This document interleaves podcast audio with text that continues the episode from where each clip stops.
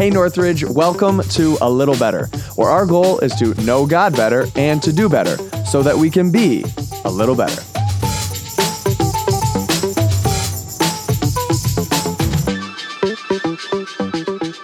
Well, hey everyone, welcome back to A Little Better. We're so glad that you are with us today on the podcast. And whether you are watching or you are listening, it's an honor to have you with us. Thanks for joining back in. And this week, we have a guest with us, our communicator from this past weekend, and it is Matt Snyder, whose title at the Henrietta campus should just be vice president, but I actually don't know what it is. So let's have Matt, you go ahead and introduce yourself and tell us what you do at the Henrietta campus, other than keep me in line.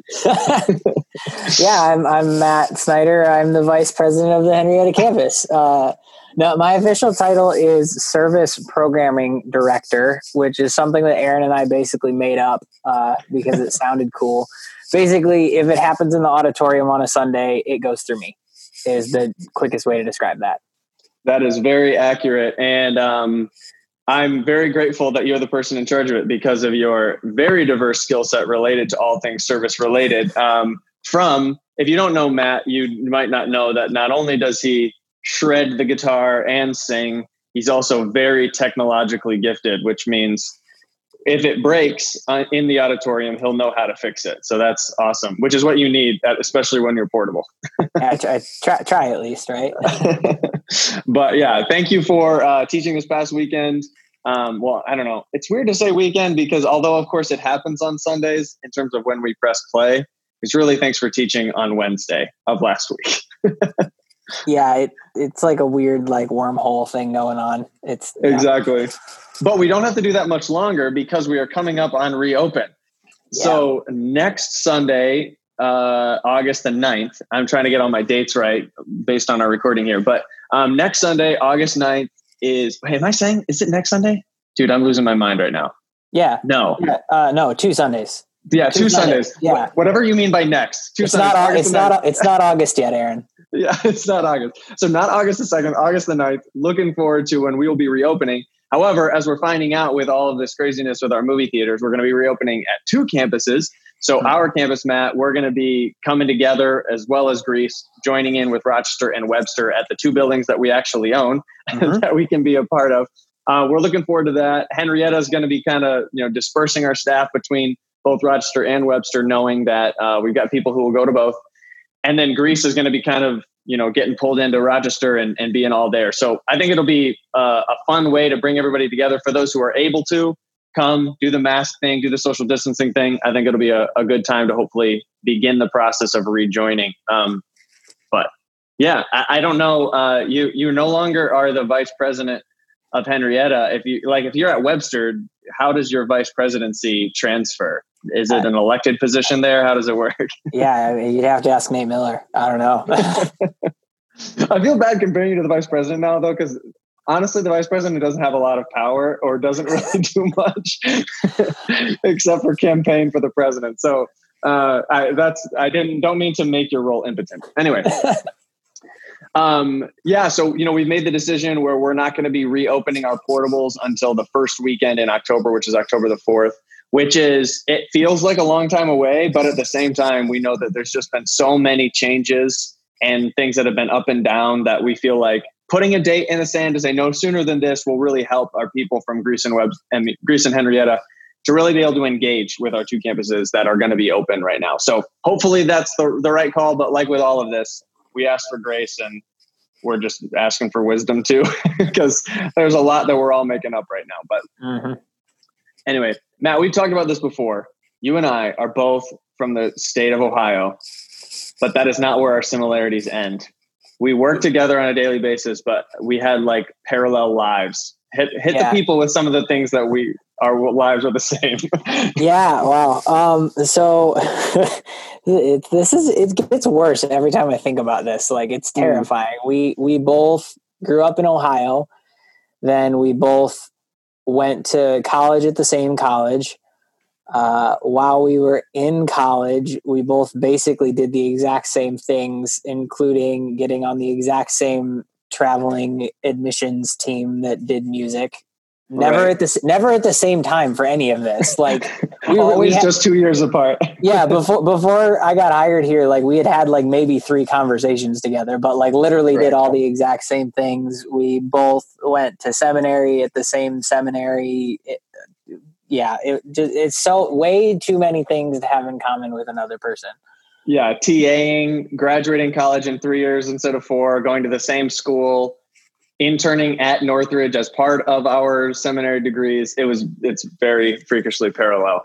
Yeah. Um, it's yep. very strange. But anyway, the point is we both from Ohio, which means that neither of us can see our families right now because it's a restricted state. But what are you going to do? What are you going to do?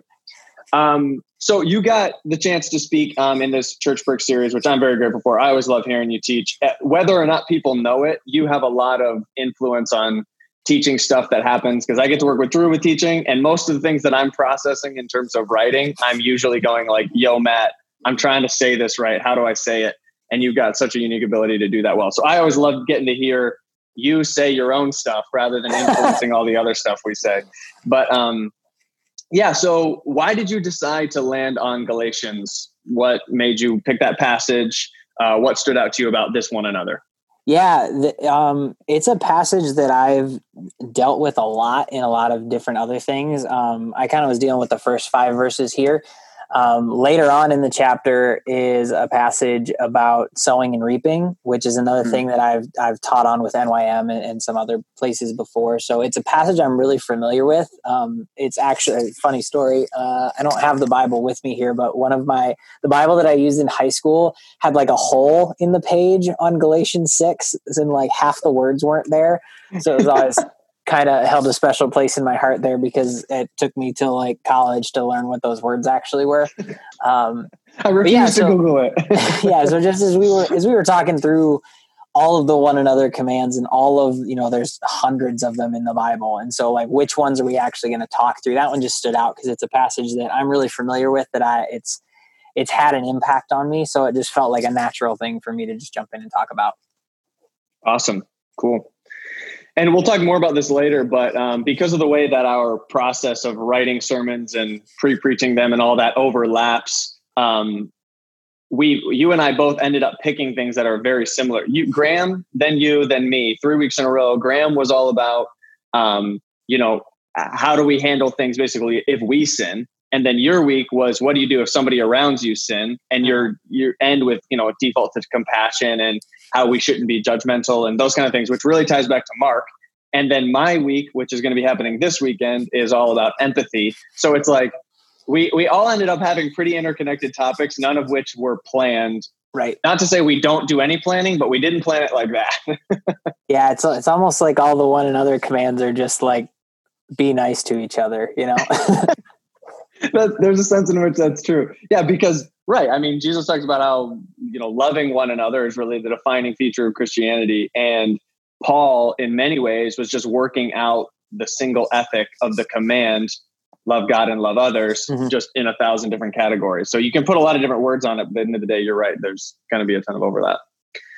But um, yeah, talk to me about why you would choose something related to compassion when as we've gotten to know each other you've admitted that is probably not just like me that's probably not your first reaction to things is compassion. So talk to me about why you would want to preach on it. Yeah I, i'm definitely a skeptical guy. Like i'm not by any means like a bleeding heart or anything like that. I, I it takes a lot of work for me to feel connected to someone else's pain. Um, so, and I, th- I think what that just means is like the reality is, is these are things that are in the Bible and they're things that are commanded. And if I'm going to live the way that I'm supposed to, it means I'm going to have to do some work on these because I think we all have things in our spiritual life that come naturally to us and some things that don't. And this is one of the things that don't, which just means that I have to find myself spending time on it in order to be good at it. There are other things that the Bible commands that, that someone else might have to work on a lot that maybe come more naturally to me. But this is definitely one of those things that I have to bump up against a lot because unless I'm thinking through it and like actually trying to to get better at it, it just doesn't happen. Sure. That's a really good perspective. I would I think we all have our areas, as you said. Um, and what I like about this one is it's there are other ways that you know you and I probably both struggle that are more obvious. What I love is that this is the kind of thing that you've got to be reading the scriptures carefully to even realize that you're bad at, because right. um, whether or not you have an immediate empathetic reaction to people who are struggling with sin is probably not like if somebody had to list their top five weaknesses, that probably doesn't hit the list most of the time, but it actually is could be a substantial weakness that they just don't even realize is there. Mm-hmm. Um, so there's a few things about the passage that I think don't aren't obvious that I loved how you explained. Uh, the two that stuck out to me were you said if anyone is stuck or caught in sin, which as you mentioned could mean caught like ha gotcha you're caught um, and you clarify that that's not what it means. And then later on, you distinguish between loads and burdens and made some really insightful points about the difference between those two. So, one, talk to me about how you came to know that that was what those meant, and then how we can, you know, you have the advantage of having gone to seminary, you've got an MDiv, you've studied Greek, etc. But um, how did you come to know those nuances, and then how could I, other random person, come to know those same things about a past any passage in the Bible? Yeah. So first off, like I don't start off by like reading things in Greek. Like I think my my seminary professors are probably disappointed to hear that, but like I, I don't. Let's not tell them about this podcast. Perfect. Because I don't either. We have the same profs. Let's not tell them. Yeah. um. I I don't start there, so it's not like I'm finding these things in Greek and then bringing them back into English. Basically, what I'm doing is as I'm reading through a passage, if something doesn't make sense or feels like it doesn't fit in that's usually an indication that there's something going on there. And so, like, for example, with his burdens and loads, I talked about there's a difference between those. And because it seems like there's two different things going on. In verse two, Paul says to carry each other's burdens. And then in verse five, he says that everyone should carry their own load. And if you're just reading through the passage, that hits you immediately is like, wait, wait, wait a second. Those, we literally just said the other thing three verses ago. It's usually mm-hmm. a good indicator that there's something going on and so, what I typically will do is start by just reading uh, more on either side um, because a lot of times those things are solvable by going back to the original language, but that's not the only way you can figure it out. A lot of hmm. times, mm. if you just maybe go back a chapter or another chapter on the other end and just read you know a good chunk of verses on either side you can kind of start to piece together and make sense of what's going on there um, so i think that that would be something i'd encourage other people to do like you you really don't need to know greek to to get really good bible study done mm-hmm. um, most everything you can figure out just from the context that it's in because greek's sure. not this like magical language um, where like every word has like a hidden meaning or anything. It's just like English. You know, we have words that mean different things depending on the context they show up in. And it's the exact same way. So if you just read a couple verses on either side, you can usually get a pretty good idea of what's going on there. And then even just referencing with other things you know to be true in the Bible. Um, that's kind of like stuck. Um, that there, if, if you if you put stuck is in haha i caught you anyone's caught in a sin if you make it i caught you in a sin and just read through it the rest of the passage doesn't really make a ton of sense mm. it's like pretty clear that someone is in a situation that they weren't trying to get themselves into it's not like they're just rebelling and mm. i'm trying to like convince them they're wrong it's it's pretty clearly like they don't want to be in the situation either so I hmm. think it's one of those things that if you just read the context and, and zoom out a little bit, you can usually figure it out. And then if you're still stuck after that, um, most study Bibles and and Bible commentaries that that you can get um, online from the library, you can Google. Um, they'll usually do a good job of explaining it too. You definitely don't have to dig into the Greek. It it, it it's helpful. I'm not gonna lie. Like there are things that that can come out from that, but almost always those kind of things you can find just by doing some research and reading. Mm-hmm. That's the, uh, so much good advice in there, and I think you one of the things that I super agree with is the study Bible thing. If if there's an apparent contradiction, for instance, carry each other's burdens, carry your own load. That is an apparent contradiction inside of the text that you don't have to be a scholar to have realized. You just have to read the, all of those verses in a row and go, wait, and like think for two seconds, you'll go, wait, that doesn't seem right. Which is why that's the kind of tension that a study Bible is going to be addressing. It's not going to address every tension in the text because there's a lot going on in behind the scenes in Galatians that a technical commentary is going to dig into, like that you would never, just by reading Galatians, you would never know that there are tensions, that there are a lot of them related to the book of Galatians. It's a pretty controversial book about you know the subject over the objective genitive in you know early in chapter one you know what i mean like there's all kinds of things that you don't apparent you don't read just by looking at it and that's where deep commentaries can really be helpful in apparent contradictions things like study bibles usually have the answer. And like you said just by reading your english bible and even maybe laying a couple translations next to each other you'll get the sense because translators are doing their best to use the same word whenever possible so the, the switch from burdens to loads in that case, don't read that as an accident. That's an intentional choice by the translator to right. go, hey, there's something going on here that if you would know Greek, you would know that this is obvious. We're trying to make it obvious in English by using two different words. Uh-huh. yeah, I think so, that's important. Like the guys translating your Bible that were took it from Greek and put it into English, like they're doing that because they want you to be able to understand it. So right. chances are the way they do it is going to make it so that you can figure it out if you're willing to put a little bit of legwork in on it. You know, they're not trying to trip you up, I promise. That's really good.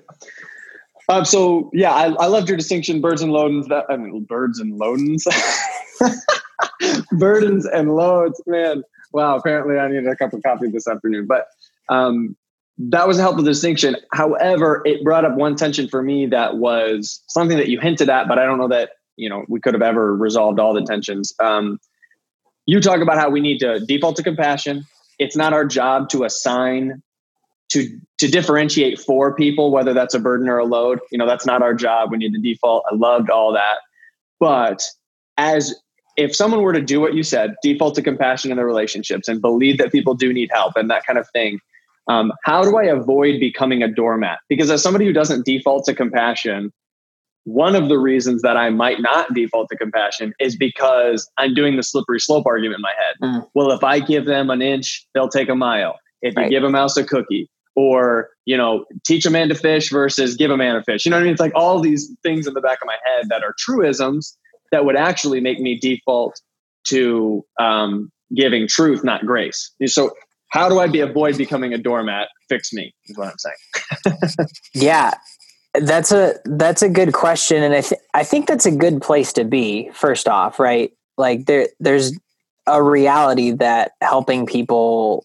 requires things of us. You know, it's if if this didn't have any kind of consequence to it, it it wouldn't be difficult. You know. Sure. Um, but I do think that question becomes easier to answer the closer of a relationship you have with the person you're interacting with.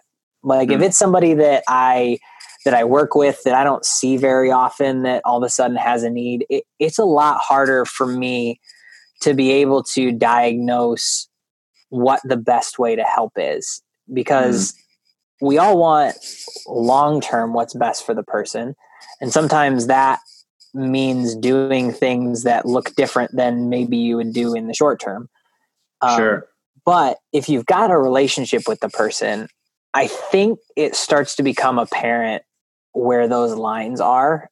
It Doesn't mean it's easy, but I do think the more of a relationship you've got with that person, the easier it becomes to see where that line is. You know, if it's mm-hmm. someone that you're close to or in your family or that you've really invested time in and, and put some time in playing a long game here, you know, I mm-hmm. want to see what's best for you, even if it takes a couple months rather than whatever this immediate thing is those will start to kind of work themselves out. I don't know that there's a really great one to one, like, well, if it's this kind of thing, then you should do sure. this kind of thing. But as you invest in that relationship, I think it starts to just become a little bit easier and a little clearer and even harder, easier to make the hard decisions. Sure. When the time does come to say, look, we can't help you in this way. We need to do something different. That relationship makes that conversation a little bit easier. Our outreach team at Northridge has to wade through these issues all the time. Um, Josh Horn, Michelle Garinger, they're probably the people to talk to about that specifically because they they have to live this both as a part of their job, but also just they're both so good at this in their own personal lives.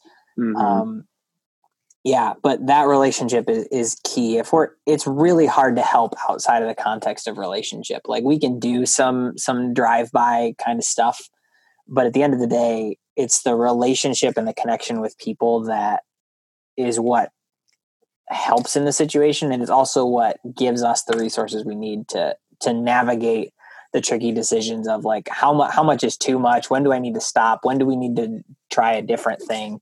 those all mm-hmm. become clearer when you're in that relationship sure that's really helpful the the difference too between material help and spiritual help makes a difference is this person caught in a sin issue that results in material poverty or are they stuck in material poverty but have a different spiritual need? You know what i mean? Like all, of those things are are hard that we have to discern but as you say relationship is the key. I think of even the biblical examples of Priscilla and Aquila with Apollos, he's got a missing piece of doctrine, which isn't a sin issue per se, but he definitely was preaching a wrong gospel. They pull him aside privately and have the conversation and instruct him mm-hmm. in the mm-hmm. truth. As opposed to Paul, when he confronts Peter in Galatians, he even talks about it. Peter had gone back on the fact that he was eating with Gentiles and had gone back to only eating with Jews. And Peter, Paul's like, no. and he confronts him publicly about his sin and like how do you know which is the right way to go? Well, apparently they knew each other well enough to say when when Peter's stuck in a sin, he's he's outspoken, he's loud enough. You, you got to get right in that man's face. But so something with Apollos, they felt like it was best to pull him aside. And in some ways, we should be concerned that we don't over grace people. But I would suspect that the average Christian isn't on the threshold of overgracing the people in their life that are stuck with sin. Yeah. like I know I'm not. I'm not like always teetering on the edge of being an enabler of sin. I'm usually on the other end of like not giving nearly enough grace, right. not giving nearly enough time for people to differentiate between their burdens and loads. And if the worst possible thing that happens is that for a season, I carry as a burden something that ought to be a load, I don't know if that's the worst thing that could ever happen to the person for a season. Right. Did yeah. I say that right? Did I use the yeah. right words? no, I think that makes sense. Like it, it's we obviously want to do this right, but it's probably better to err on the side of being too compassionate than mm. being too much of a jerk. sure. And certainly if you look at the track record of church history and i'll just use you know the last 60 years in america or something. I don't know that american evangelical christianity has been known for like you know what they always do they're always erring on the side of grace and it drives uh-huh. me crazy right? Like our stripe of christianity has been known usually for being on the other on the wrong side of that. So i think that's why your message was such a helpful um, counterpoint is just as a reminder of you know how we're supposed to handle this stuff. If it's too heavy for you then i'll carry it too and we need to find ways to see more needs um, and then default to compassion on them. Um, yeah, I think that's all really good. Uh, I don't I don't know that I have a ton more specific questions other than you know if there's anything else you'd like to add and and continue on with your message, I'd be happy to hear from you on it. yeah, I don't know that I have a ton. I th- I think the biggest thing is just like you know yourself, right? Like I think mm. there are mm. people out there who they're wired in such a way where compassion comes easy to them. And I think that's going to come with a different set of safeguards that they need to put up. And there are people who are more like me who don't get compassionate easily. And that's going to require a couple things. So, like for me, the question of how do I make sure I don't become a doormat? Like, I got a long way before I really hit that, if I'm honest with myself. That might be more of a reality for other people. And they need to have mm-hmm. hard questions about when do I stop? When sure. when when is my involvement creating dependency or or causing more problems down the road Would taking the place of jesus in their life you know right. they don't have to depend it, on jesus they depend on me right so i think everybody kind of knows where they sit on this, whether or not you want to admit it. I think we all kind of intrinsically know where we're at. Mm, sure. And just being willing to be honest with yourself and, and take the steps that you need to to to help in the right way. Mm. That's really good. Thank you for that. And I, I'm looking forward to seeing how Graham's message on confession, your message on spiritual restoration, my message on empathy, Mark's message on judgment, all tied up with the fact that Nate Miller's message was about encouragement. I think if we put all those together, hopefully after this next weekend, our people and and us as pastors would see a vision of our church that the New Testament clearly outlines that would be one that's irresistible. In a season when attending church has its perils or its confusions or frustrations, I hope that the culture of our church can be one that lives out these 101 one another commands well enough that people want to be part of it, even if being part of it just means, you know, coming to a cookout at my house with my small group or something. And it doesn't even mean coming to church. I hope that we live out all those other things so well that we become a place that's irresistible. So, Matt, thanks for taking the time. I appreciate it. And uh, I look forward to uh, working together to make two campuses instead of four happen. Thanks for all your efforts. And hopefully, I get to hear from you soon, again soon on the teaching platform. We'll talk to you later. Thanks for taking the time, Matt. See ya.